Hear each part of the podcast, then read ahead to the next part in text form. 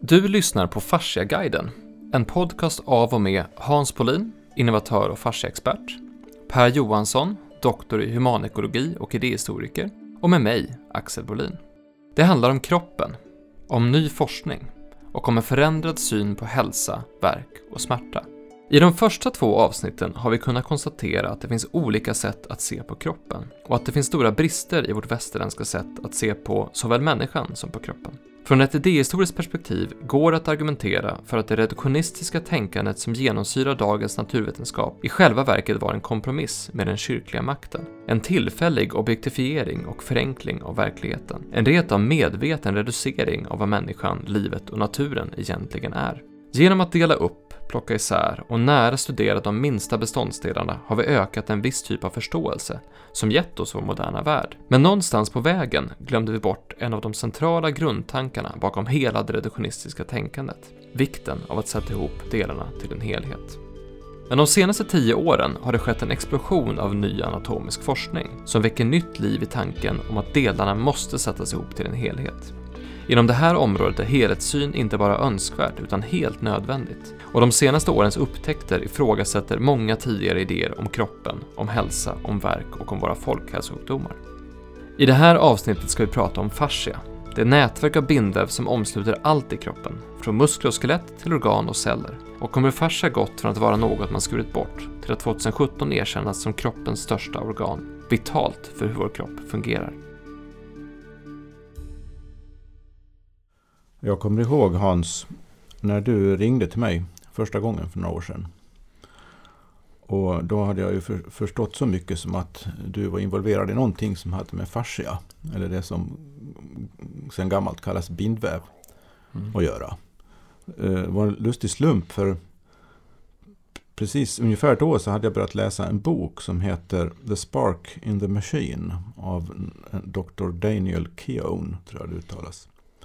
Där, där, skriver han ganska mycket om fascia och menar att fascias funktion har någon, är det som skulle kunna förklara, eller åtminstone ge ledtrådar till varför akupunktur fungerar. Det tyckte jag var intressant för att eh, jag hade intresserat mig för akupunktur tidigare undrat över det här att på västerländsk sida så har man ofta sagt att ja, jo, vi kan inte förneka att det fungerar rent behandlingsmässigt på vissa saker i alla fall. Men vi kan inte förklara det. Det finns ingenting i den moderna biomedicinska vetenskapen som kan ge några ledtrådar till hur 17 funkar akupunktur. Så därför blev jag intresserad av den här, här boken. Och det var egentligen första gången jag kom i kontakt med själv eh, fascia på något annat sätt än som bindväv, det som liksom separerar och håller ihop organen så som man traditionellt har sett på det. Ehm, men jag visste ju egentligen ingenting själv. Nu är jag väldigt nyfiken på hur, hur du egentligen, och du också Axel, såklart, kom in på det här med fascia överhuvudtaget. Och vad, på vilket sätt var, varför hamnade fokus där för er? Varför blev det en sån central sak? Det finns ju två historier här skulle jag säga först. Den ena historien är det jag undrar nu. Jag tycker vi börjar där. Hur kom ni in på det här? Den andra historien är fasciaforskningen på senare år. Som jag förstår har accelererat kolossalt och börjar ändra totalförståelsen av kroppen faktiskt. Och jag kan mm. ju förstå att det var där, i och för sig därför ni zoomade in just på, på fascia. Men det måste finnas en historia innan där. Er upptäcktshistoria, den skulle jag gärna vilja höra. Alltså, om man säger att fascia det är, det är det som är runt omkring allting som är... Alla vet ju att bindväv är runt kött och så. Det är ett sätt att se på det, men Axel, du har ju en annan definition som du kan läsa upp som kanske är bättre, som ger först vad är det för någonting? Alltså vad är definitionen på fascia? Mm. Och sen efter det så kan jag berätta varför vi tyckte det var intressant att, eller varför jag, varför jag sprang in i det där, varför jag tyckte det var intressant som, som förklaringsgrund. Eh, för för det, är, det är ett lite annat perspektiv lite grann som vi pratade om förra gången. Vi kanske börjar där. Ja. För det var, när vi, vi håller ju presentationer och föreläsningar om det här, ja. om vad fascia är. Och håller vi en dags presentation som vi gjorde igår faktiskt, då eh, börjar vi med att prata i alla fall en och en halv timme ungefär om ny forskning och hur det förändrar synen. Vi pratar om paradigm och vi pratar om perspektiv. Mycket av det som vi pratar om i avsnitt 1 och 2 pratar vi om i ungefär en och en halv timme innan vi ens förklarar vad fascia är för någonting. Därför att det är ett annat sätt att tänka på. Men om jag nu skulle gå in rent definitionsmässigt då. Eh, det här är från Gimbert H. Armstrong 2015. Det är en ganska uppdaterad variant men som ni kommer få höra sen inte tillräckligt uppdaterad för 2015 är länge sedan. Eh, då säger man i alla fall att fascia är det elastiska sammanhängande nätverket i kroppen som sträcker sig från ytan av huden ner till cellens kärnor och även in i cellkärnan. Detta omfattande nätverk är rörligt, anpassningsbart, fraktalt och oregelbundet. Och fraktalt betyder att det är likformigt i sin struktur men i olika skalor, så det är samma struktur som går igen i stora strukturer och små strukturer. Fascian utgör den grundläggande strukturen, eh, strukturella konstruktionen i den mänskliga kroppen, i däggdjurskroppen. Och vad innebär det här? Alltså vad betyder det då? då? Ja, som du sa så finns ju en tidigare sätt att se på det som att det är ett, det tunna lagret runt en muskel. Alltså alla har ju sett en bit kött och sett att det finns någonting vitt. Och det, rent, det vita är det som kallas för bindväv. Men det här går i linje med en tidigare uppdelning, en tidigare idé om en uppdelad kropp. Mm. Där det är en separator, där Just det är någonting det. som finns emellan, någonting som håller organen isär. Eller någonting som, som finns där. Och det är också därför man historiskt sett har skurit bort det. Så man har tagit för att få fram en muskel eller ett hjärta eller ett, vad som helst så har man skurit bort det vita runt omkring för att kunna se själva delen. Men det man börjar göra var att man börjar titta på men vad är det här vita som vi skär bort? Och vi ska gå in mer i detalj på var, vad, vad är det man kommer fram till. Men en uppdaterad version baserad på forskning då från 2011, 13, 14, 15, 18 är att fascia är ett system utan början och slut. Så man kan inte säga att det finns fascia i en bit utan fascia överallt. Och det underhåller och upprättar sammankoppling, kommunikation och interaktion mellan olika delar av kroppen. Så det är som Hans brukar säga att det är en eh, kommunikationsgrid i 3D. Eh, den, men om man vänder på det här så blir den, den senaste definitionen är att alltså, vår kropp, allt i vår kropp, är egentligen bara celler och substansen utanför cellerna som kallas den extracellulära matrisen. Så att en, en, en vävnad, en muskelvävnad, en skelettvävnad och så vidare, det är en grupp celler med liknande uppgift. Om du tittar på beståndsdelen i ett eh, skelett, så ett skelett består av kollagen och mineraler.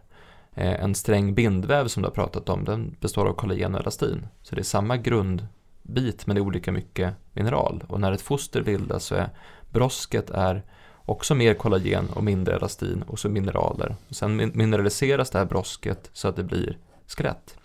Så embryologiskt sett så, så är det samma eh, typ av cell som blir all typ av vävnad i kroppen. Och när man tittar på det så, så kan man säga att den extracellulära matrisen består av fibrer, alltså kollagen, elastin och så vidare, som står för en stabilitet. Och sen är det den flytande gelliknande grundsubstansen alltså hyaluronsyra, glukosaminoglykaner, vatten som ser till att cellmigrering, stötdämpning och glidförmåga fungerar som det ska. Eh, den här strukturen är det som möjliggör för sammankoppling och kommunikation och fascia är då alltså rent definitionsmässigt så är fascia den här extracellulära matrisen och de celler som skapar och underhåller extracellulära matrisen.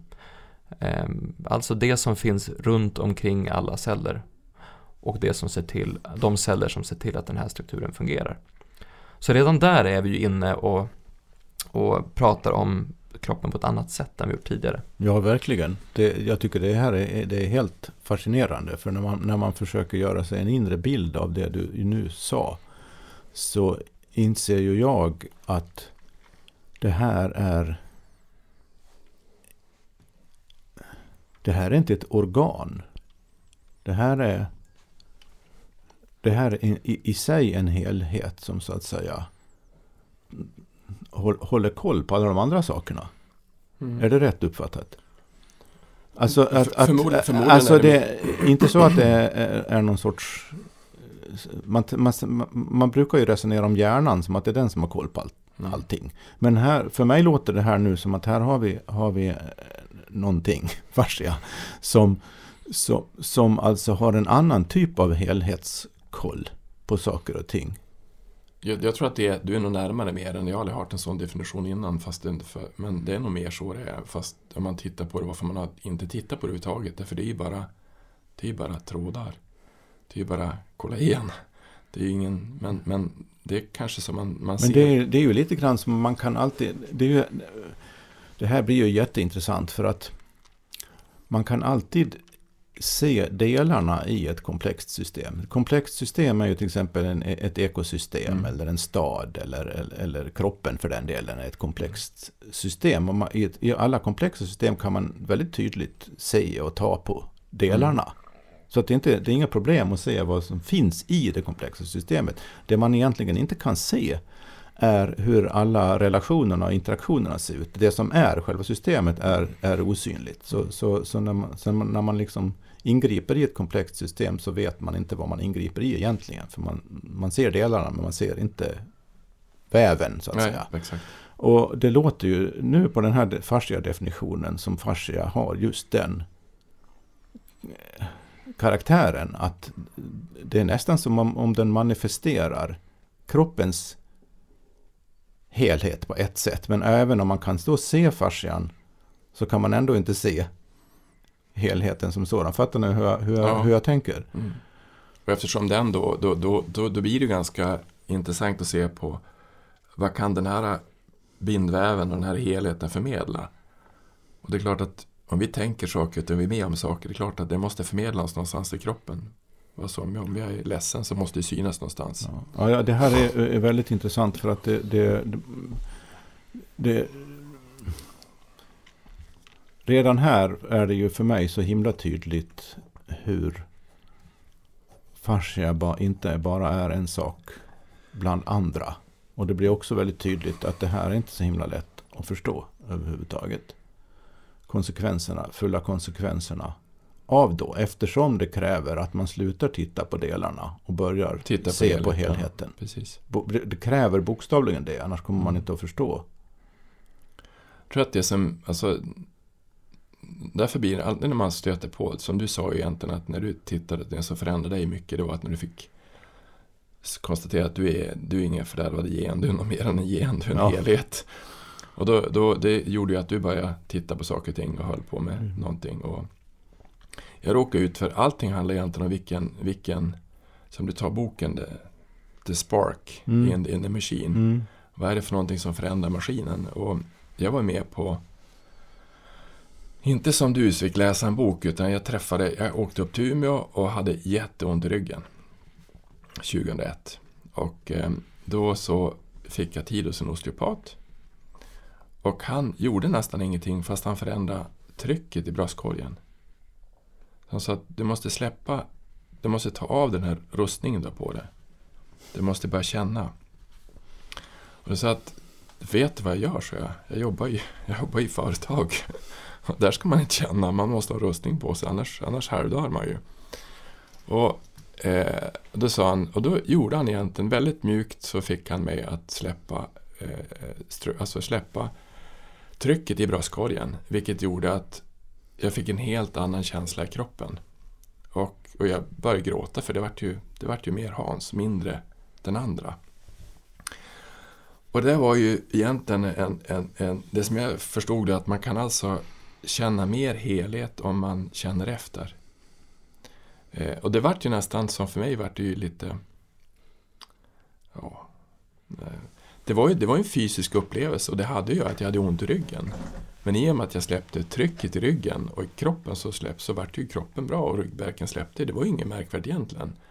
Men det som var märkvärdigt var hur kunde han veta att jag hade stängt av så mycket? Att jag inte tog in känslor. Eller inte ville ta in så mycket känslor. Eh, så, så det var egentligen min början på civilekonom på DIF. Det var ju början på att jag bara tittade på, vad är, eh, det här är ju lite intressant. Alltså att kan man titta på kroppen, hur kan man göra det här? Vad gör de för någonting egentligen? Eh, så jag började prova med att hålla i, alltså göra det där, se om man kan, och det gick ju att göra. Eh, eh, så, så egentligen min början på varför jag började med, alltså, började med att titta på, på ett annat sätt, det var ju för att om, om kroppen kan göra att vi blir mera närvarande, om kroppen kan göra att vi mår bättre genom att få en annan frekvens eller en annan balans på den, då är det ju lite intressant. Eh, så det var egentligen, det var, alltså min upplevelse att bara titta på det där, det var egentligen, jag kan berätta mer vad jag gjort för någonting sen, men det var väl mer att, att, att vad är det för någonting? Vad är det för någonting vi har missat? Varför, varför kunde han se det där och varför kunde han få min kropp att bli så bra så fort? Eh, genom att göra så lite. Så du gav dig in på osteopatin först då? Ja, då, då sa han så här, då sa han så här, du borde bli osteopat, du är civilekonom. Och då sa jag, du säger väl till alla att du ska, att de, nej det är den första jag sagt till att jag ska bli osteopat. Så då tittade jag på, det fanns det en osteopatskola i Göteborg. Och då kostar osteopatutbildning typ 30 000 per 30 000 per halvår. Och så skulle det vara, jag tror att det skulle kosta ungefär 300 000 kronor. Och då byta karriär när man är 32 och utbilda, eller kanske mer, 34 kanske. Och, och så börja utbilda sig till osteopat så var det klart när man är 40 med en halv miljon i skuld, det kändes ju sådär äh, lagom till intressant egentligen. Men eh, så det var väl egentligen, för jag hade aldrig sett något sånt, något sånt sätt att göra. Och de pratar, osteopati bygger ju på att man har ett annat perspektiv. Man tittar på kroppen ifrån, ifrån att kroppen är kropp, själ, ande. Att man, det är allting som berör utanför, allting som man kommer med sig med själen och så sen kroppen som, som försöker att få det här att funka då. Som, Ehm, så de har ju, och den är, det är en gammal kunskap som kom ifrån, de tog fram det ungefär samtidigt som man började ta fram en ny traditionell medicin på 10-talet så fanns det här som en konkurrerande metod egentligen. Eh, där man studerade hur man kunde, de botade mycket sjukdomar med att försöka släppa tryck i kroppen. Jag tänker att om vi, om vi återvänder senare till fascian i sig och fasciaforskningen och så vidare. Eh, det första jag hörde sen från er eller om er eller vad ska säga var att ni hade utvecklat en apparat som behandlar fascia. Ja, och där förstår jag att det måste finnas en historia bakom. Först varför ni kom in på fascia då kanske överhuvudtaget. Men sen historien om den här apparaten och varför den fungerar och vilka, hur, hur ni kom på hela var, den processen. Alltså, så, så, alltså, det som jag inte gjorde då så att innan 2000, 2008, så det tog ju typ nio år, sju år så var jag på osteopatutbildningen eh, i Stockholm. Men, och då var det kanske lite för mycket nytt på en gång för, för mig att klara av. För det var, jag var fortfarande civilekonom eh, och alla andra som jag gick i klassen med mig, de var terapeuter. De är rätt duktiga på det de håller på med. De är, de, eller de är, klart de är duktiga, de håller på med, de träffar folk och känner på folk och gör saker och ting. Och, eh, så, så jag gick det där ett halvår och sen så eh, slutade jag för jag tyckte det var för mycket. Men det gick inte att sluta igen, utan då kom det en annan kar som sa att han var kiropraktor och så sa han så jag ska ta in några lärlingar. Och du, jag tar in dig om professor på Karolinska. Ha, så fick jag, en dag i veckan så, var så han träffade 20 stycken patienter så fick jag se hur de såg ut. Och då så fick jag lära mig att titta titta vid sidan om, alltså titta på vad, är det för, vad, vad skickar vi ut för signaler, vad är det vi gör för någonting när vi kommer in, vad, vad, vad bär vi med oss? som egentligen nästan alla barn förmodligen kan och förmodligen alla naturfolk kan också. Det finns andra saker som man kan läsa än vad vi tror är rent mentalt eller för tillfället. Men han sa att det, det viktiga du ska göra, du ska ta och försöka behandla kroppen och, och skit i hur folk tänker egentligen, för det är, det är för jobbigt, sa han. Utan försöka behandla kroppen. Eh, och jag, lär, jag var där, så att jag behandlade då typ en, en dag i veckan eller en eller två dagar i veckan. Och det han fick lära mig det var att se, se bortom. Så att jag fick först lära mig att sätta mig och titta när folk kom in. Fast jag fick blunda och se dem, vad de skickade ut för någonting. Och det låter ju lite suspekt men det var ett sätt att lära sig se bortom. Vad, skickar, vad skickar den här vad skickar kroppen ut? Och det är inte så konstigt för alla har känt att när man kommer i ett rum att här har det varit någonting. Här har det varit bråk. Eller här har det varit skönt, eller här har det varit fint. Så. så vi har en förmåga att känna in saker och ting, fast vi kanske inte har tränat på det. Och det fick jag träna på. Och sen så ehm, eh, då, sen så vart han sjuk så jag fick, tog jag över hans mottagning. Det som jag såg är att han hade haft ungefär samma folk hela tiden. Och då så slog det mig att det fanns en, en bok som jag hittade som var på, för jag köpte ju all litteratur på Osteopat B. Jag köpte ju tio böcker, alltså Atlas och en bok som fanns, den hette Anatomy Trains. Och där fanns det egentligen mera ritstrukturer hur kroppen såg ut. För det var inte anatomi utan det var, det fanns en, en superficial backline och det fanns en armline och det fanns strukturer på egentligen som man kunde enkelt förklara dysfunktioner i kroppen. Man tog mer, mer upp gravitation och man tog upp biotensegrity och man tog upp en, nästan allting som vi har tittat på sen fanns i den boken fast han var mer autodidakt. Och det man skulle göra i det där det var att man skulle dra i bindväven. Och det gör ju ont, alltså när jag har fått bindvävsmassage det gör skit, jätteont. Och det man egentligen gör när man oftast när man behandlar så antingen så trycker man med någonting, en tumme, eller så trycker man mycket med en tumme, eller så drar man. Och då på, på då var det så att vi hade gjort eh, eh, då hade, fanns det en del maskiner som fanns ute men det var inga som vi tyckte var riktigt bra. Som, alltså som fanns, men vi hade hittat några, som var, några maskiner som fanns ute men de såg väl ut sådär. Och då hade jag en, en kompis till mig som, och då var det för hur fungerar kroppen egentligen? Kan man göra maskiner som, man, som gör samma typ av rörelse som vi egentligen gör med tummarna fast lite annorlunda i andra frekvenser? Och då hade jag två kompisar, en som är industridesigner och en som är eh, eh, eh ingenjör och en annan kille som också är ingenjör. Så att vi satte oss ner och tittade, kan vi, kan vi göra en maskin som gör det här? Och det skulle den vara Först skulle vi göra att den skulle vara helt kapslad, alltså ett batteri som fanns, med batterierna var för dåligt 2012. Så vi provade, bygga, eller vi provade bygga en maskin och fick den där att funka. Och det som hände egentligen då, det var att eh, med att du kör alltså, frekvenser in i kroppen utav, utav vanliga, eh, vanliga sinusvågor så påverkar kroppens extracellulära matris, alltså fascian. Och då eh, och det var väl ingen märkvärdigt så att vi, vi provade att balansa, alltså släppa tryck i, i nacke och släppa tryck i eh, försöka att få, få kroppen rak igen. Så det gjorde vi också. Så att vi hade en bilddiagnos. Vi mätte före och efter vad man fick för behandling. Alltså ni tog en bild på personen innan behandling? Ja, innan behandling. Så ba, ba, bakifrån, framifrån. Bokstavligen såg skillnad? Såg skillnad. Så vi kunde egentligen, det var egentligen, vi visade egentligen, så bilddiagnos var också ett sätt för, för oss att visa hela kroppen för den som kom som var patient. Ja, just det. Så att du har ont i, jaha, jag har ont i ryggen. Ja, men du är sned i bäckenet och axlarna är sned. Jaha, är det därför jag har ont i ryggen? Ja, så vi rättar till rygg, om vi till axlarna och rättar till bäckenet och nacken så kommer din ryggverk att försvinna. Jaha.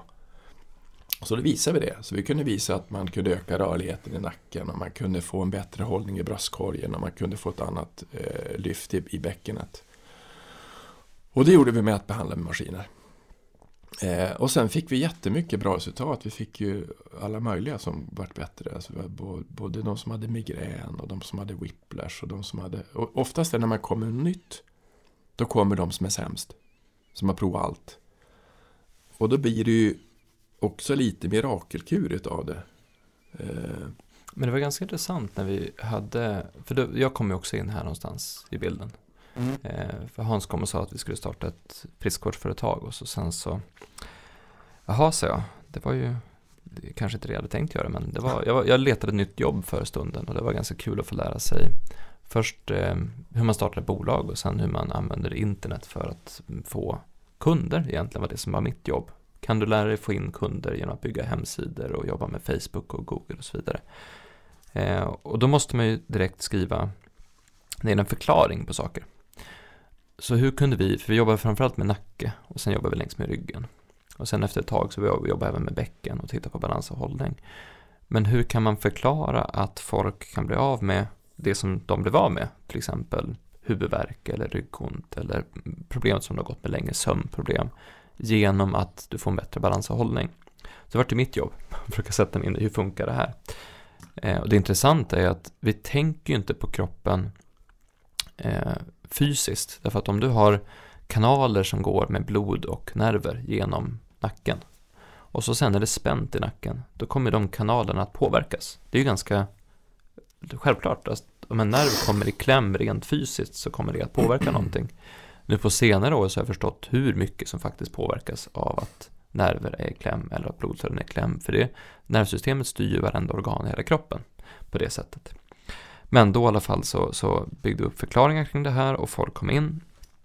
Eh, men den förklaring som folk förstod bäst, det var inte den texten eller bilderna eller filmerna som berättade om hur flödet kunde avbrytas, utan det var när de fick se sig själva. För det som jag gjorde på den här tiden var att jag satt och jobbade på kontoret och med datorn och marknadsförde och, och så vidare, höll koll på våra franchisetagare som hade på den tiden. Och sen när det var, när klockan slog 12, då gick jag in och tog emot dem som var där för en kostnadsfri undersökning. Då var det 10 minuter, ställde jag upp dem och fotograferade dem bakifrån, framifrån, profil och hur mycket de kunde vrida huvudet. Och sen hade vi en stor tv-skärm. Så en 45-tums skärm som vi hade vänt i, eh, i profilläge, så inte i landskap. Stående. Stående. Så då tittar vi på bilden. Och så sen så, här är din kropp. Och så sen så, ja men om du tittar på den här bilden nu så ser du att, om du kollar på din axel, så ser du att den där axeln är lite längre ner än den andra axeln. Ser du det? Ja. Och så skuldran, så att den är lite längre fram. Jaha, oj, ja. Om du tittar på ditt huvud då, är det, du ser den här laserlinjen som är någonstans mitten, det är en lodlinje, vi hade en lasermätare från, som vi hade med det här också. Hur är huvudet positionerat? Ja, det är ju lite till höger, ja precis, det är lite till höger. Och så kollar du på dina armar, ser du att den ena armen är längre fram? Ja, den är längre fram. Och så höften, ja, och så tittar vi på profil, ser du att du är framåtlutad? Oj, ser ut sådär. Så då börjar man prata med dem om hur kroppen såg ut. Och det här kunde folk förstå. Eh, vi var inte riktigt lika pålästa om anatomi då som vi är nu, så vi gjorde det väldigt, väldigt enkelt. Eh, vilket i och för sig var väldigt bra, för då förstod folk det. Men så vi pratade egentligen om att om du tittar på ditt huvud, om ditt huvud är på väg ditåt, om ditt huvud är 3 cm längre fram än resten av din kropp, vad händer med din kropp då? Och det häftiga var att efter att ha sett 2000 sådana här bilder som, är, som man ser ganska många kroppar efter ett tag, så kan man ganska fort peka ut var smärtan kommer komma. Mm. Därför att har du en viss typ av position så i nio fall av tio så har du ont på samma punkter som du har sedan tidigare. Um, så att det här, det var någonstans där vi började, eller där började min fascination över hur man faktiskt kan se på kroppen från ett annat sätt. För tittar man på balans och hållning och försöker rätta upp det så får man helt andra resultat. Så att efter några år så hade vi 5000 för efterbilder och folk blev Vissa blev bara bra, att de fick en ökad rörlighet och mådde lite bättre och sådär. Men många sov ju bättre, för du sover ju bättre om du inte har ont. Och vissa fick blev av med problem som alltså, whiplash eller flerårig migrän eller ångest. Eller, du vet, de kunde bli av med alla möjliga saker. Och vi fixade ju bara balans och hållning. Det var det vi höll på med. Men biverkningen eller bieffekterna var ju väldigt intressanta. Men det här var väldigt svårt att för vi hade ett franchising-koncept på den tiden, så vi hade mottagningar. Men det var väldigt, väldigt svårt att starta upp fler mottagningar. Vi hade inte pengar för det, därför att vi, hade inte, vi tog in, gjorde inte en affärsplan och finansierade och fick in en massa miljoner till ett nytt friskvårdskoncept, utan vi var ju tvungna att finansiera det här med de pengar vi drog in, så det var, det var lite tufft. Men framför allt var det fruktansvärt svårt att få framförallt terapeuter, alltså de som skulle starta med det här, att, att, att köpa den här idén. För det, jag tror att de, alltså nästan terapeuterna och nästan alla ville ha evidens och vetenskap. Och evidens hade vi ju. Det funkar ju. Det heter ju vetenskap och beprövad erfarenhet. Så erfarenhet hade vi ju. Men erfarenheten var inte värd någonting. För att det vi visade, det var, ju, det var inte science. Det var bara något annat. Eh, och då hade jag, då Då tänkte jag, vad vore bra om vi kunde träffa någon läkare som kan någonting, som man kan som komma in i det där, förstå vad de håller på med för någonting. Och då eh, så kom det in på vår mottagning, kom det in en karl som hette Karl Afors och han hade en fru som hette eh, Britt-Marie Toregard. Och, eller fästmö. Och de, de var läkare bägge två. Eh, och det jag, fick, det jag fick lära mig om, om, om, om science, det var att de hade, det fanns en kille som hette, sidospår, men det finns en kille som heter Michael Starr som hade tittat på ett sätt att eh, diagnosera hypotyros typ 2 som finns på jättemånga. Då hade han haft en föreläsning för endokrinologer på Karolinska, flugit in ifrån USA, satt 100 stycken läkare och tittade på, han berättade 80 stycken case. Då var det en läkare som sa, this is not science, För det är bara, det är, nej, but it's reality. Så för det är, det är ju det enda som finns, science är reality. Så det som egentligen vi visade med de här bilddiagnoserna, det var hur folk egentligen såg ut, vilket de aldrig hade sett förut. Det här är reality, så här ser jag ut. Ja, är jag så sned? För de aldrig hade tänkt på det. Men i alla fall så då, då eh, ska jag försöka sätta mig och läsa rapporter. Då fanns det en rapport som heter Riktlinjer på ländryggsproblem. Så jag pratade med farbror Karl ganska många gånger. Så här, för att, men han, hade, han, han var ju specialist på inflammation. Och så att inflammation, det är, det är nästan alla folksjukdomar har med inflammation att göra. Diabetes typ 2, Alzheimer, cancer, allt har med inflammation att göra. Och jag visste ju inte, som inte riktigt hur det satt ihop på det sättet. Så, och, och han, eh, så jag tyckte berätta om maskinen och vilka resultat vi fick och hur det var och sen så läste han där riktlinjer på ländringsproblem, jag tror 40 sidor. Och den var väl inte något fel på egentligen, det var bara att den, den förklarar inte vad som var fel. Det fanns ingen, så jag förstod inte riktigt vad, de, vad, som, vad, är, vad är essensen, vad, mm. vad är slutsatsen, vad, vad, vad kom ni fram till? För jag tror att det, vad säger, är det 75 procent av befolkningen som får ländryggsproblem, Det är jättemånga, så det är inte ett litet problem. Men, men den traditionella vården vi har i Sverige gör ingenting åt det, utan du kommer in och så får du någonting. Magnesyl eller någon smärtlindring eller sånt. Men du får ingen, det är ingen som tittar på vad beror det på egentligen. Då skickade jag den där rapporten till han och så sen så, eh, jag ska läsa igenom det sa han. Så ringde han till mig. Så sa han, och jag känner mig jättedum. För jag tänkte, jag fattar ingenting. Alltså, det här är så korkat så det är inte sant. Och sen, du vet, det här är helt vansinnigt. De här har ingen aning vad de pratar om. Det här, det är bara, de är bara ute och flummar på. Det här är ingen, det här är ingen forskning på. Och då, då kom det en film på, på... Eh, då fanns det en film som kom, som kom ut via Fascia-sällskapet i Tyskland som hette någonting, vad heter den Axel? Det var, det var ganska intressant. Det var Quarks Co. Var det så här. Tänk dig tys, eh, tyska varianten av typ, inte Uppdrag granskning, men, men någonting så liknande. De gjorde ju ofta reportage om typ forskning. Nu finns det forskning om det här och så gjorde de en, ett reportage. Den var ju på tyska, så det var, jag vet inte vad det hette, det, Ryggenschmerzen eller något sånt där. Det var så. så den började egentligen med samma sak som jag var på.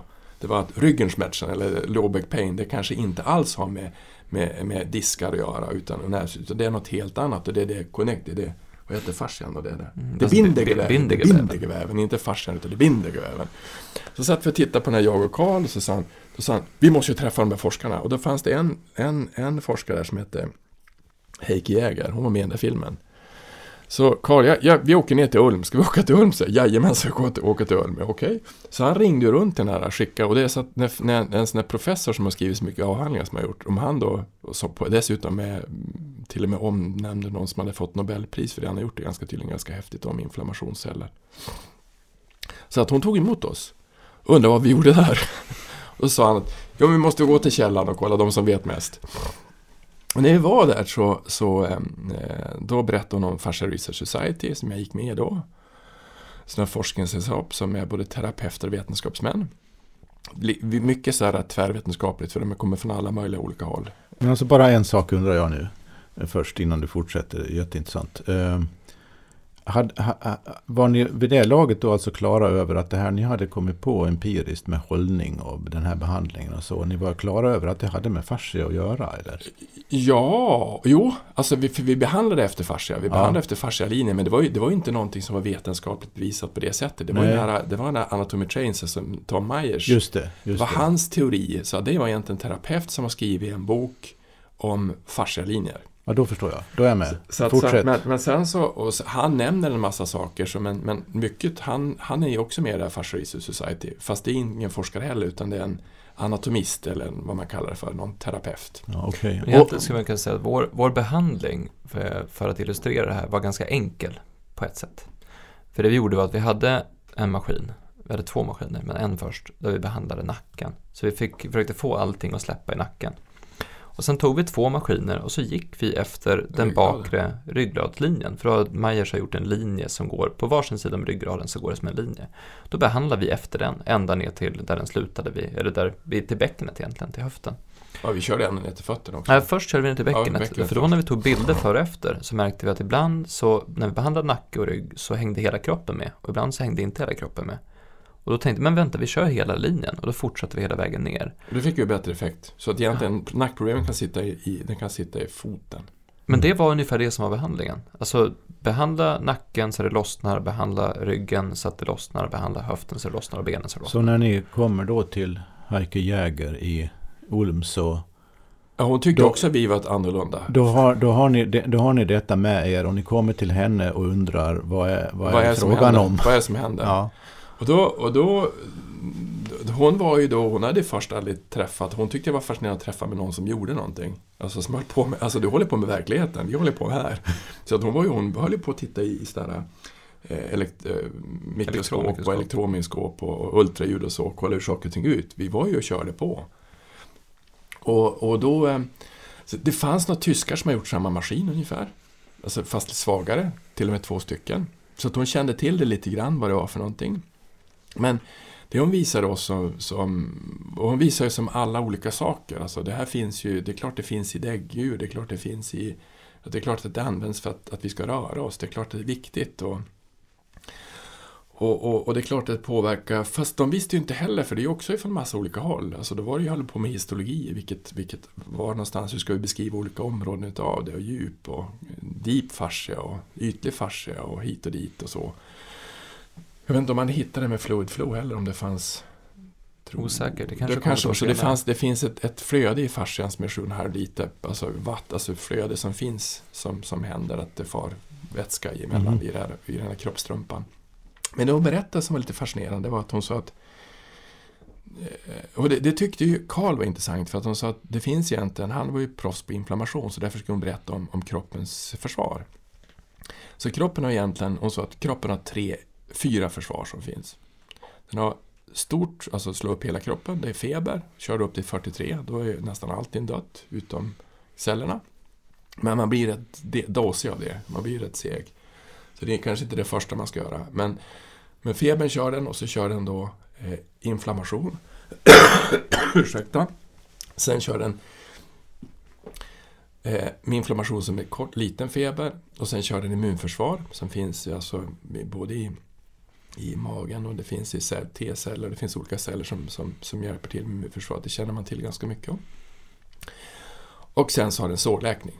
Mm. Och sårläkningen är fascian med. Och fascian är egentligen med i allt det där. Och då berättar hon om till exempel om att det finns då eh, Hyaluronsyran är viktig för att det här ska funka. Att vi ska vara smidiga. Och det som är, när, när vi ligger och sover så klibbar vi ihop. Så det som barn gör att de månar sig, det är väldigt viktigt. Mm. Eller djur. Eller djur. Så alla katter sträcker ju på sig, men det gör inte vi. Och, och yoga är mycket fascia, för de ska sträcka på sig. Till exempel, som har kommit. Så, så, så börjar vi, jag och Karl, och, och, och åka runt och titta på det här med, med, med vad som fanns. Och, och Heike Jäger tyckte det var roligt att träffa någon som kom ifrån den andra sidan. Och dessutom hade en maskin, för den är mycket mer neutral än att jag håller på och trycker på en massa punkter, att jag som gör någonting. Och det som hände sen var väl egentligen att vi råkade sälja, Karl kände, vi, vi, råkade sälja en maskin till en kvinna som, som eh, hade hästar också, det visste vi om. Fast inte hur mycket hästar hon hade och hur mycket hästintresserad hon var. Hon hade bara fyra, tre hästar tror jag. Och jag, jag är livrädd för hästar och Axel tyckte inte heller om hästar. Jag hade, alltså, jag hade aldrig haft någonting att göra med hästar, kan man säga. Men det som var intressant då, det var att eh, hon började behandla hästar med vår maskin. Och du sa till mig att du måste åka och undersöka det här. Därför att det, hon började behandla en häst, sen var det fler hästar. och Sen började hon plötsligt hade 30 behandlat hästar. 35 hästar och, så här, och jag, jag var li, vi, när vi åkte dit och skulle installera det så du skulle gå genom en hage till en västernhäst. Och jag har aldrig varit så rädd i hela mitt liv. Jag tänkte, den här, den kom, nu kommer den, nu kommer den, nu kommer den. Jag tänkte, kommer på, jag kommer att dö. Så jag var totalt livrädd, ungefär som man är livrädd för höjder. Så att när hon sa att vi skulle, hon- när hon skulle berätta om hästarna igen, så att jag aldrig åker inte dit för fem öre. Så, så att, alltså då åkte, Du skickar mig då istället. skickade jag hit Axel Så med, att- med filmkamera. Ja, Men så jag åker dit i november och det är samma sak här. Att jag, liksom, så jag tänkte, ja men hon kan ju ganska mycket om kroppen så jag kan väl prata med henne om det så kan vi säkert göra någon artikel om så. Det här med hästar tog jag inte riktigt på allvar. Eh, men sen följde jag med henne ut i stallet och så sen så visade hon behandlingen på hästarna och jag bara, men det här är helt sjukt. Därför hästarna stod och verkligen, du vet när, när en katt, eh, när man klappar en katt och så kommer katten och liksom drar sig mot den sådär. Så gjorde hästarna mot maskinen. Så de liksom stod där och bara åh ja, mer, mer, oh vad skönt det här var. Och det var någon häst som just hade fått behandling, han bara slängde med huvudet och bara ja, nu är maskinen här, nu är det dags att köra igång igen. Och jag bara, men vad, vad är det här? Så jag filmade och såg att men det här är ju, det här är ju helt sjukt. Så jag ringer till, till Hans medan jag fortfarande är där och säger du, du eh, det här, är, det här är skithäftigt, det här måste vi göra någonting åt, det här med hästar. Eh, och det var ju, alltså, ja, vi är intresserade mycket, men just hästar var inte riktigt högst upp på, på intresselistan. Och då, och då problemet med hästar, de, de är ju i, de är ute i stall och, och det för vi hade gjort då, det var att när vi hade vår maskin så gjorde den var ju byggd för att vara på inomhus. Så den gick ju på, den gick ju på vanlig ström, 220 volt. Så att det jag gjorde för att börja med henne, det var att hon fick en, en maskin med jättelång sladd. Så att hon kunde behandla. Men då, så det går ju inte att ha sladdar överallt. Så då tänkte vi, då, då får vi, så vi, gjorde, vi hittade ett batteri. Så gjorde vi en batteridrift istället. Så att i början av januari hade vi en, en maskin som gick på batteri. Och sen så ringde jag och kolla på, ha hästar, vilken frekvens har hästar då? Alltså, hur fungerar För att det som är intressant när man börjar titta på frekvens är att och det är inte så intressant för det är inte så många som har skrivit om det men eh, söker du på frekvens, och jag har sagt sökt och sökt vilken frekvens det är och vilken frekvens det är. Så frekvens är ingenting som finns i, i, i biologi, alltså i alltså medicin på det sättet. Det finns i hjärtats frekvens, när man mäter hjärtfrekvens på, på hjärtat. Men inte vilken frekvens, vilken frekvens finns det i, i normal mikrocirkulation för celler? Det fanns inte. Så ringde jag och pratade med Hägg Jäger och så då, då, hittade jag en, den här Maxon som var Matrix, en annan, en annan konkurrent. Och han sa att bra mikrocirkulation för cellen det är 8 till 14 hertz eller 8 till 12 hertz. Var det jag sa? Ja, men 6 till 12 kanske. 6 till 12 kanske. Ja, men där, där någonstans. Och så hittade jag någon annan som att hästar de hade mera 5 till 12. Så att de hade en annan frekvens. Så då gjorde vi, vi gjorde om programmet lite grann så att de gick lite längre så att de skulle passa hästar. Och så gjorde vi en starkare maskin. Jag tänkte, hästar är ju större. Mm. De är ju, alltså, då måste man ju, vet 500 kilo, då måste man ha en riktig kalasmaskin där. Det visade sig att det var inte så, utan hästar behöver mindre maskin än vad människor behöver. Jaha. Så att behandlingsdjupet är mycket, mycket mindre på hästar egentligen än vad det är på och hundar än vad det är på människor. Mm. Så det var lite en sån här konstig upptäckt som vi hade. Så då började vi ha olika behandlingsdjup på maskinerna. Men sen bytte vi inte bara så egentligen är det, man kan, ha, man kan köra hästar med samma behandlingsdjup som människor också, men det är människor som behöver mer behandlingsdjup än, än, Det hästar. intressanta där, det är alltså, om, man, om man tänker hästen är större och du säger jaha, som förvånad över det här, men om man tittar på hur hästen ser ut så är rent anatomiskt. Så vi har väl ungefär, men jag tror att det är, om jag inte minns rätt nu så är det 13% av vår kroppsvikt är skelett, eller 13% av vår kropp är skelett. Men på hästen så är det 6 Ja. För de har mycket, mycket mer vävnad. Mm. Och har du mycket mer vävnad så har du mycket mer eh, saker som rör sig, saker som kan fånga upp vibrationer. Och hästens hud är ju så känslig så att när en fluga landar så känner de mm. ju det väldigt tydligt. Eh, och det, så har ju inte vi det på samma sätt. Vi kanske skulle kunna ha det, men vi har det inte. Så att det är inte konstigt att de är känsliga egentligen. Det intressanta i alla fall var att när vi väl började eh, göra den här filmen och det spelade in i november. Och så började vi lägga upp en liten enkel kort sida. En sida om, här är introduktionen och en sida om, här är lite mer fördjupning om hästar. Då kom intresset. Så vi hade kämpat i flera år med att, med att sälja in det här konceptet till terapeuter och till för att få fatt för att behandla människor. mottagning för att behandla människor. Så fort vi switchade över till häst så kom det tre kunder bara av farten, bara poff, poff, poff, på en gång.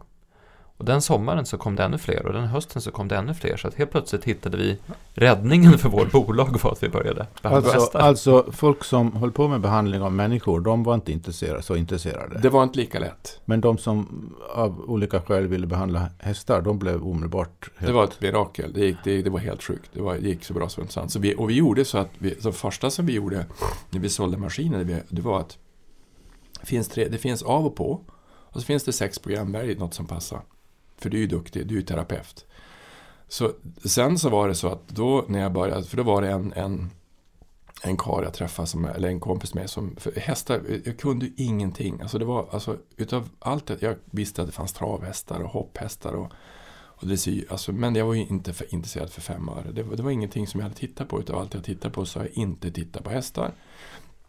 Och då ringde jag till min brorsa och så sa han så här, du vet, känner du någon som kan någonting om hästar? Jo, Mellberg kan ju något om hästar. Jaha, men alltså det var en kille som jag kände sen förut som har varit på Agria, som är ett försäkringsbolag, som höll på med att försäkra djur. Mest smådjur, inte så mycket hästar. Och då hade han varit på Agria.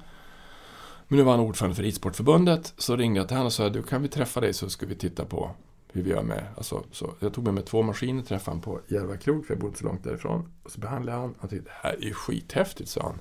Vilken maskin du har gjort, det skakar hela kroppen. Men jag sa, det är nog viktigt att du hittar på forskning. Jaha, Eh, och träffa några veterinärer.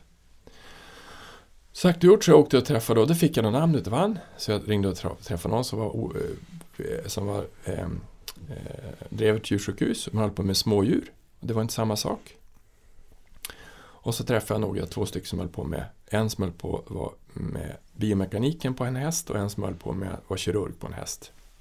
Och då frågade jag, hur ser ni på fascian? Ja, så, vad, vad pratar du om? Ja, men alltså fascialinjerna. finns väl inga fascialinjer, sa de. Alltså, fin, vadå fascia? Ja, men alltså, och då hade vi ägnat då ett par år att nu är vi, nu är vi inne på fascian här. Och så kom vi in, nej, det finns ju ingen fascia. Nähä, sa jag. Det var spännande, men det finns ju på människor, gör det. Jaha. Och så ringde jag då till en, och, och då, det var ju lite, för då gick det ju, vad ska vi göra forskning på då? Om vi, vi håller på med fascia, så gör vi, det är inte fascia längre, utan nu är det något annat vi håller på med. Då vart ju ännu rörigare, så då, då ringde jag till eh, en Ras, Lars Rostov, så han är jätteduktig på allt. Han, han är till och med, han har mätt till exempel, han mäter, han håller på med biomekanik, så han kollar på hur hästen springer. Och han har varit med att mäta hur, eh, hur mjuk är sanden som de hoppar på. Är den för hård, då blir de trasiga. Så att han är med och på alla sådana stora hästtävlingar är han med och kollar hur sanden och mäter den är. Och, och stora sådana som, ja, han kan en massa saker. Så ringde jag och pratade med honom så, så de fascia, nej, det vet jag inte om det finns någon fascia. Så, vad, vad menar de om det? Alltså, så. Det är ingenting som finns. Nej. Men det finns en veterinär i, i Köpenhamn. Hon pratar precis som du. Vad häftigt, så. Ja. Så ringde jag till den här eh, Vibeke Elbrun som hon hette då. Och jag ringde och ringde och ringde och ringde. Hon svarade aldrig. Jag ringde och ringde och ringde och svarade aldrig. Och så sen så, till slut fick jag tag i henne. Det tog kanske någon månad. Jag tror jag ringde hon varje dag en månad. Så hon var väl rätt less på att det ringde. Till slut så fick jag tag i honom, vad vill du? Och så berättade jag så här, du, finns det jag vet att du har hört att från Lars att du håller på med hästar. Eh, finns det samma fascialiner på hästar som det finns på människor? Och så svarade hon mig på danska och jag hörde inte riktigt vad hon sa tänkte jag. Jag förstår inte danska. Så att jag frågade en gång till. Finns det samma fascialiner på där? Och så svarade hon en gång till. Till slut att jag, jag sa att Is it the same?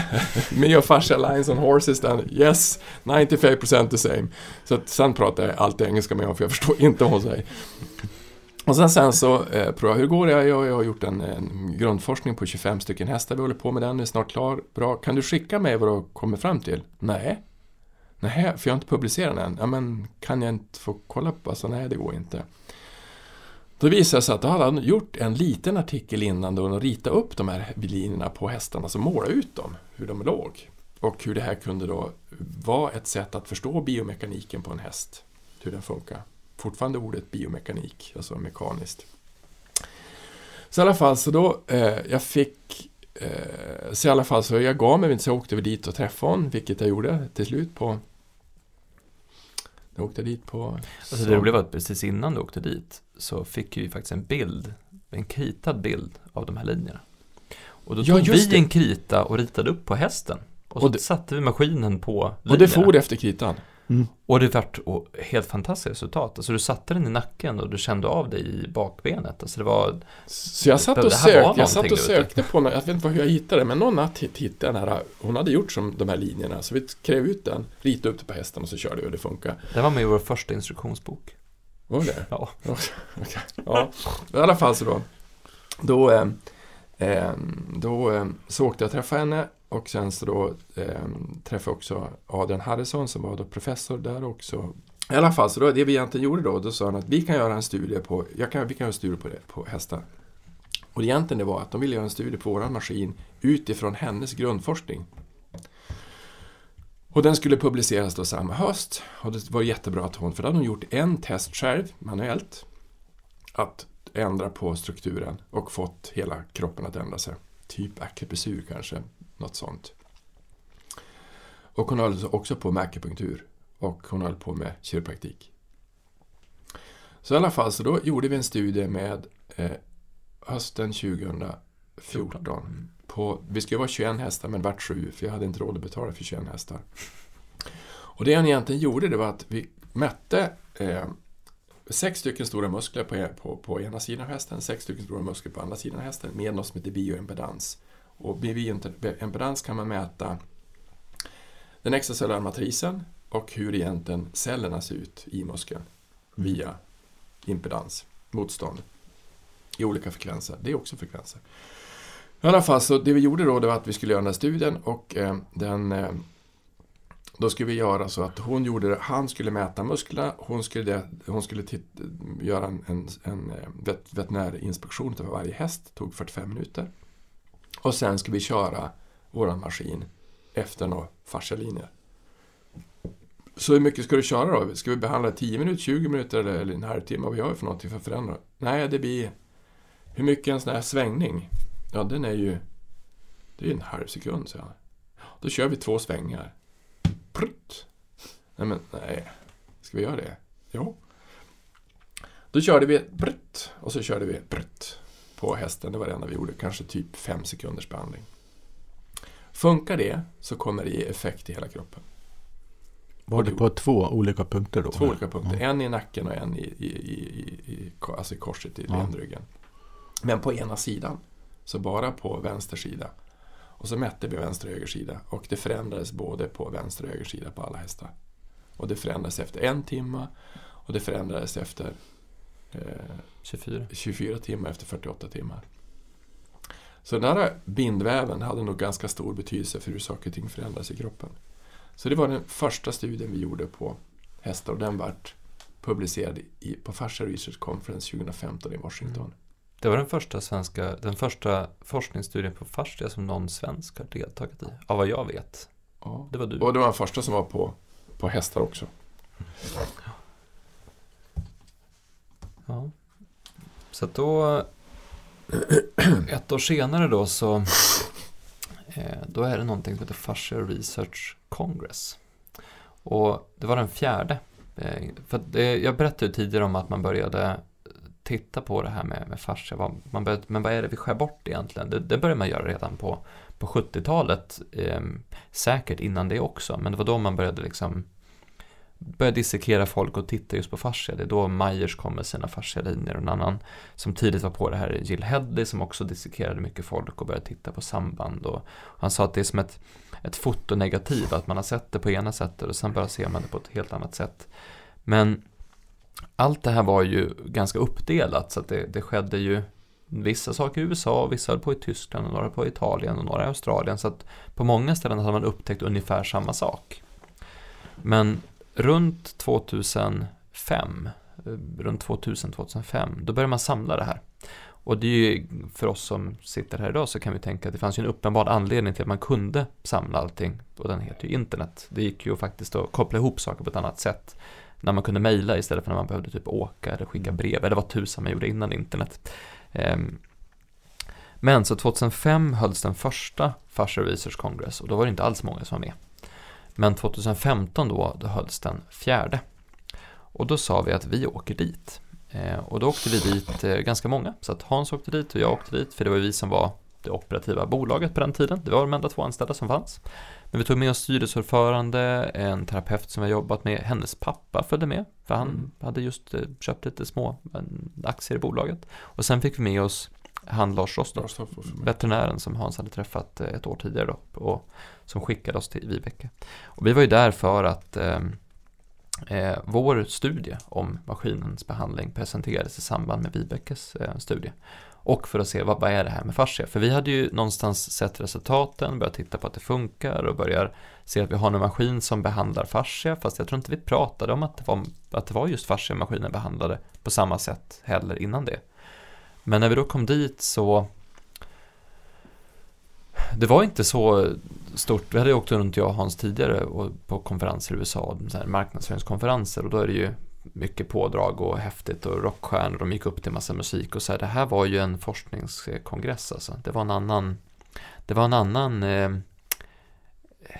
torrhet över, över presentationerna. Så vi sitter där i salen och så sen sitter vi och tittar på det och det var rätt, alltså jag hade ju inte läst mycket anatomi då. Det, det, jag hade ju de här nervsystemet och hållningen och kotorna och sådär, det hade jag som koll på sen tidigare, men, men anatomi. Och när de då det första de gjorde började prata om i en timme hade en lång eh, diskussion kring eh, nomenklatur Och och histologi. Alltså vad ska, vi, vad ska vi kalla de här olika delarna? Ska det heta fasciafält eller fascialinjer? Och vad, vad definierar vi som fascia? Och, vad, så, och att sitta där som lekman och bara Hopp, ja det här var ju kul. Men det som är intressant var att, för då tänkte jag det är jag som är dum. Och så sen ju mer jag lyssnade så tänkte jag, men jag hänger, jag förstår ungefär 10% av det de pratar om, kanske, om ens det. Men då börjar man titta på andra saker. Och då börjar jag titta på vad är, det de, vad är det de gör egentligen? Och det var så mycket interna bråk och interna stridigheter på den här kongressen. Och det tydligaste exemplet var när en av de som höll i det eh, öppet på, på scen i princip hånade sin kollega för att han hade bytt behandlingsmetod. Han hade liksom lämnat den sanna vägen och gått in på ett, ett, eh, en hädelse som var den här, den andra behandlingsmetoden. Och det var mycket, det var mycket och sen var de ju eh, skitdåliga på att få folk att förstå vad de höll på med. Du var tvungen att vara extremt insatt i exakt deras mätmetoder, deras eh, eh, forskning, deras bakgrundskunskap för att knappt ens, alltså ens förstå vad det var. Och eftersom att jag jobbade ju där med att försöka få eh, vanliga människor att förstå fascia och hade då läst på en del, men om jag inte ens förstod vad de pratade om, alltså en, inte ens en bråkdel av det, då är det någonting som är, det finns ett glapp här. Det här glappet borde vi kunna fylla. Eh, så dag två så gick inte jag på några föreläsningar. Utan jag eh, använde mitt presspass som vi hade fixat till mig.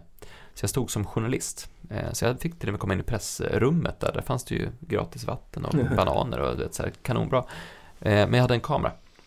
Så jag började leta upp de här forskarna jag kände igen från Fascia-dokumentären. Och började intervjua dem.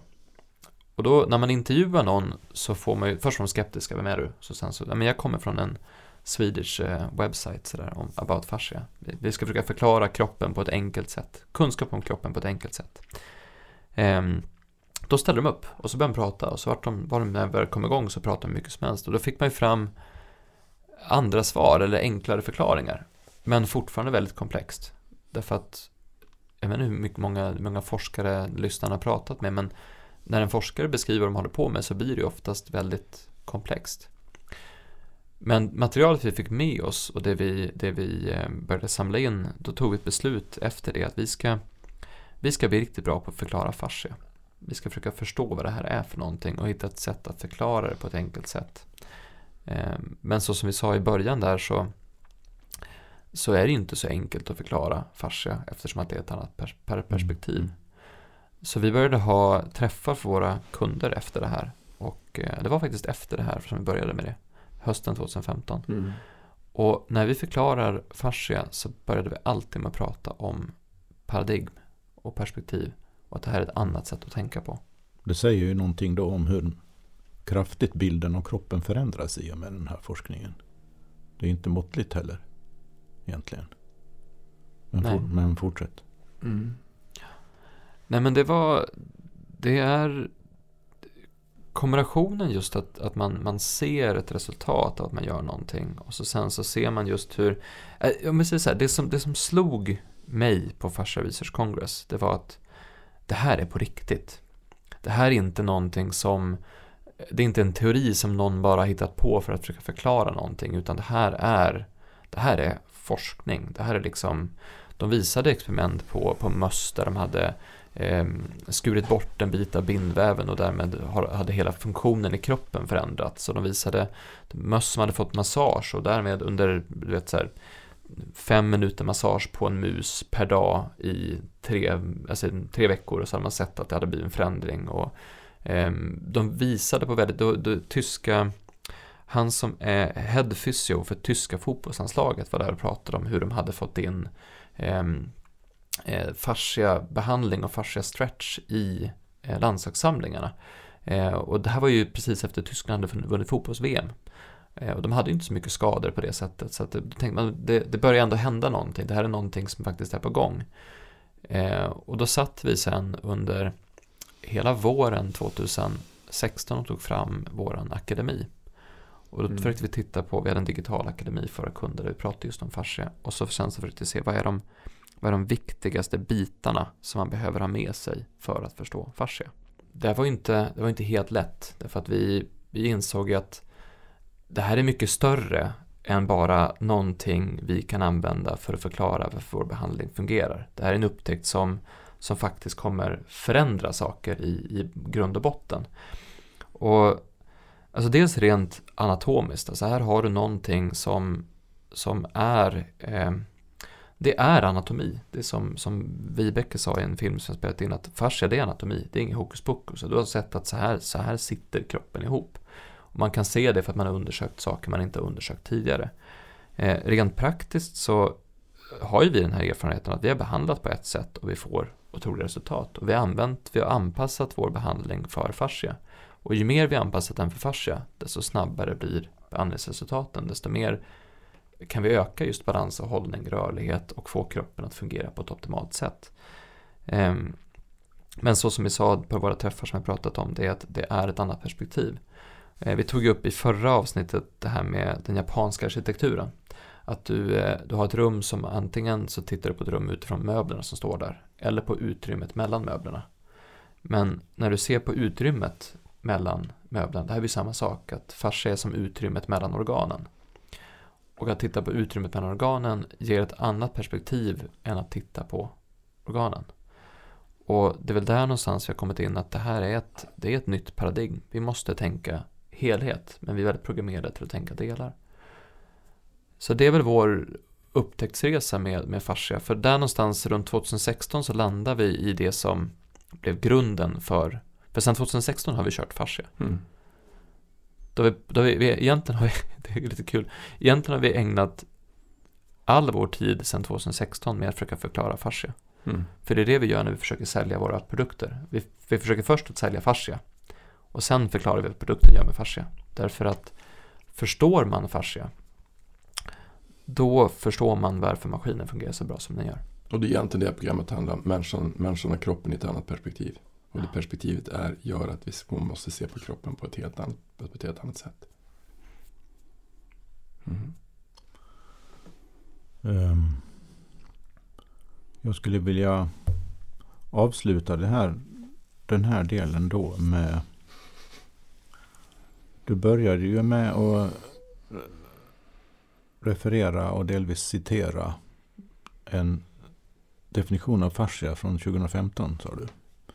Och så nämnde du i hastigheten att det här, det finns ännu senare definitioner här. Nu, så hur, hur, hur, vad är, lä, hur är forskningsläget på definitionen av fascia och allt den har betydelse för nu då?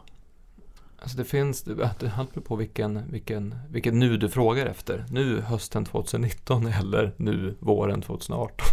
Det är det som är så bökigt. Ja, jag förstår. Eh, I utbildningen vi tog fram 2018 så hade, finns det en modell som är just eh, man tittar på densitet och man tittar på regelbundenhet och så tittar man på vad som faktiskt ingår i fascia. Om, om jag, jag tänker att om, om, om, om du beskriver det i termer som gör att man som lyssnare kan göra sig en bild av det i relation till sin egen kropp Mm. först och främst. Och sen utifrån det lite grann hur det fungerar. Jag tror Mera att på den, ett biologiskt plan. Skulle det gå? ja, jag tror att den enklaste, ehm, den, det enklaste sättet att förstå det är att tänk dig en kropp med allt som finns i kroppen. Du, det är lätt att se framför sig muskler eller ett hjärta eller en lunga eller eh, en bit ben, ett, en, ett, en axel eller ett, ett kranium, ett huvud liksom, eller en fot. Eh, och så tänker du på, tänk foten, alla ben och muskler i foten och så vidare. Om du tänker dig att runt allt det här, så runt varenda liten cell så finns det fascia.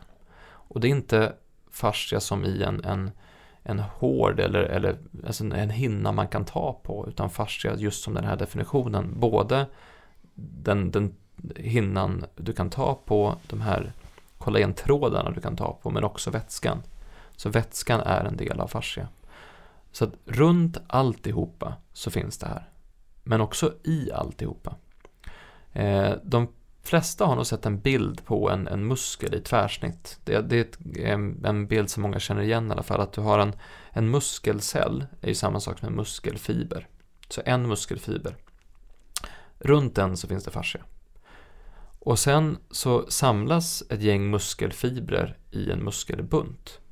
Och runt den muskelbunten så finns det fascia.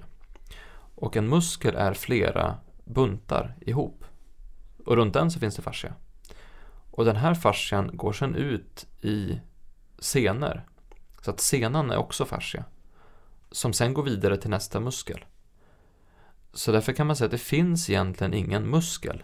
Utan det finns muskelceller med fascia runt omkring. Och all den här fascian är en struktur. Och det, det, betyder alltså att för fascians del så är det, eh, det den, den skiljer inte på organen överhuvudtaget. Utan den, den binder ihop alltihop. Den är organen. Den är organen. Den talar, det är fascian som talar om för organen snarare. Jag, jag tror att det svåra egentligen är att det finns ju några saker som är svårt att förstå. Som har med göra. Det är att eh, egentligen är fascian det som vi är. Vi är fascian en helhet och är egentligen oändlig. Så när vi pratar oss själva som om vi är helhet och oändlighet samtidigt så blir det rörigt. För när jag var liten så sa man att det finns ingen början och slut på universum. Och egentligen är det faktiskt så med vår egen kropp. Så vår kropp är egentligen i mikro och makrokosmos så är vi, en, vi är ett universum. Och vi är ett universum även sett, alltså, även om du bara tittar på mikroben som finns i tarmen så finns det ju ganska mycket saker vi kan jämföra med universum. Alltså det finns lika mycket i ett gram bajs så finns det lika mycket stjärn, alltså lika mycket, mycket bakterier som det finns i ett gram i hela universum. Stjärnor menar jag. Så, så, och därför blir det så, eftersom vi ombildas hela tiden, som, alltså farsen är, är en helhet och ombildas hela tiden, så jag tror att man, det finns uppskattningar att vi väger, när vi, är, när vi är klara på jorden och vi blir full, alltså normal livs, alltså livslängd, så väger någonstans mellan 4 och 4,5 ton. Så mycket har vi producerat var i. Och det är svårt för mig som väger 75 kilo att förstå att jag är 4,5 ton. Men, men det är ju också, det är ju paradigmskiftet. Det är en helig och det är nästan oändligt och det kan göra en massa saker samtidigt. Och det gör, det är som du säger, kroppen är extremt begåvad. Som kan, alltså, eh, om du tar, vi kan byta, vi kan, vi kan hoppa utifrån ett, alltså tänk dig att vi hoppar ner fem meter. Och kroppen kan ta emot sig för fem meter eller kan den gå sönder? Alltså hur, hur fixar den allt det där? Det går ju jättefort. Det går ju, farsan kommunicerar i 1500 meter per sekund. Jag tänkte fråga om det sen. Nu, nu, nu, nu, nu känner jag att jag har två, två föreställningar i mig. Å ena sidan kan jag på ett sätt göra mig en bild av hur fascian är, är, är, är kroppens helhet. Alltså utgör det som är helheten i kroppen. Det kan jag göra med en hyfsad bild av, tror jag, å ena sidan.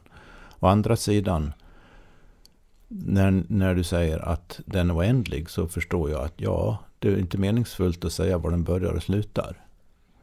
Mm, nej, det och, och plötsligt får det här med analogin makrokosmos, mikrokosmos en, en, en väldigt konkret ja, exakt, innebörd.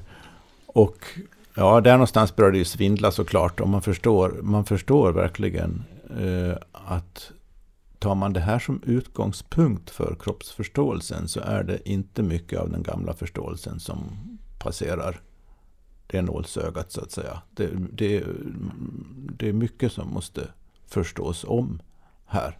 Mm. Ja. Men vad, för, för, för, ja, jag, jag landar i någon sorts förundran här nu och känner att ja, men det, här, det här vill jag inte bara förstå mera, det här vill jag också i mig själv. Jag vill inte bara förstå det intellektuellt, jag vill också erfara det här i mig själv, vad det innebär för mitt eget förhållande till min egen kropp. Men då har jag en utmaning till dig ja. och till lyssnarna. Därför att det är någonting som har slagit mig på senare tid, som jag också tar upp nu för tiden. Det är när du ser på din kropp en kropp Mm. överhuvudtaget. Mm. Då har ju vi en bild av kroppen utifrån anatomiböcker eller utifrån att man har sett en ob- obduktion eller man, har- eller ett, Mm. Mm. man har sett hur en kropp ser ut med Just. trådar och muskler och så vidare. Den här bilden är egentligen totalt fel. Därför att man tittar på en död kropp.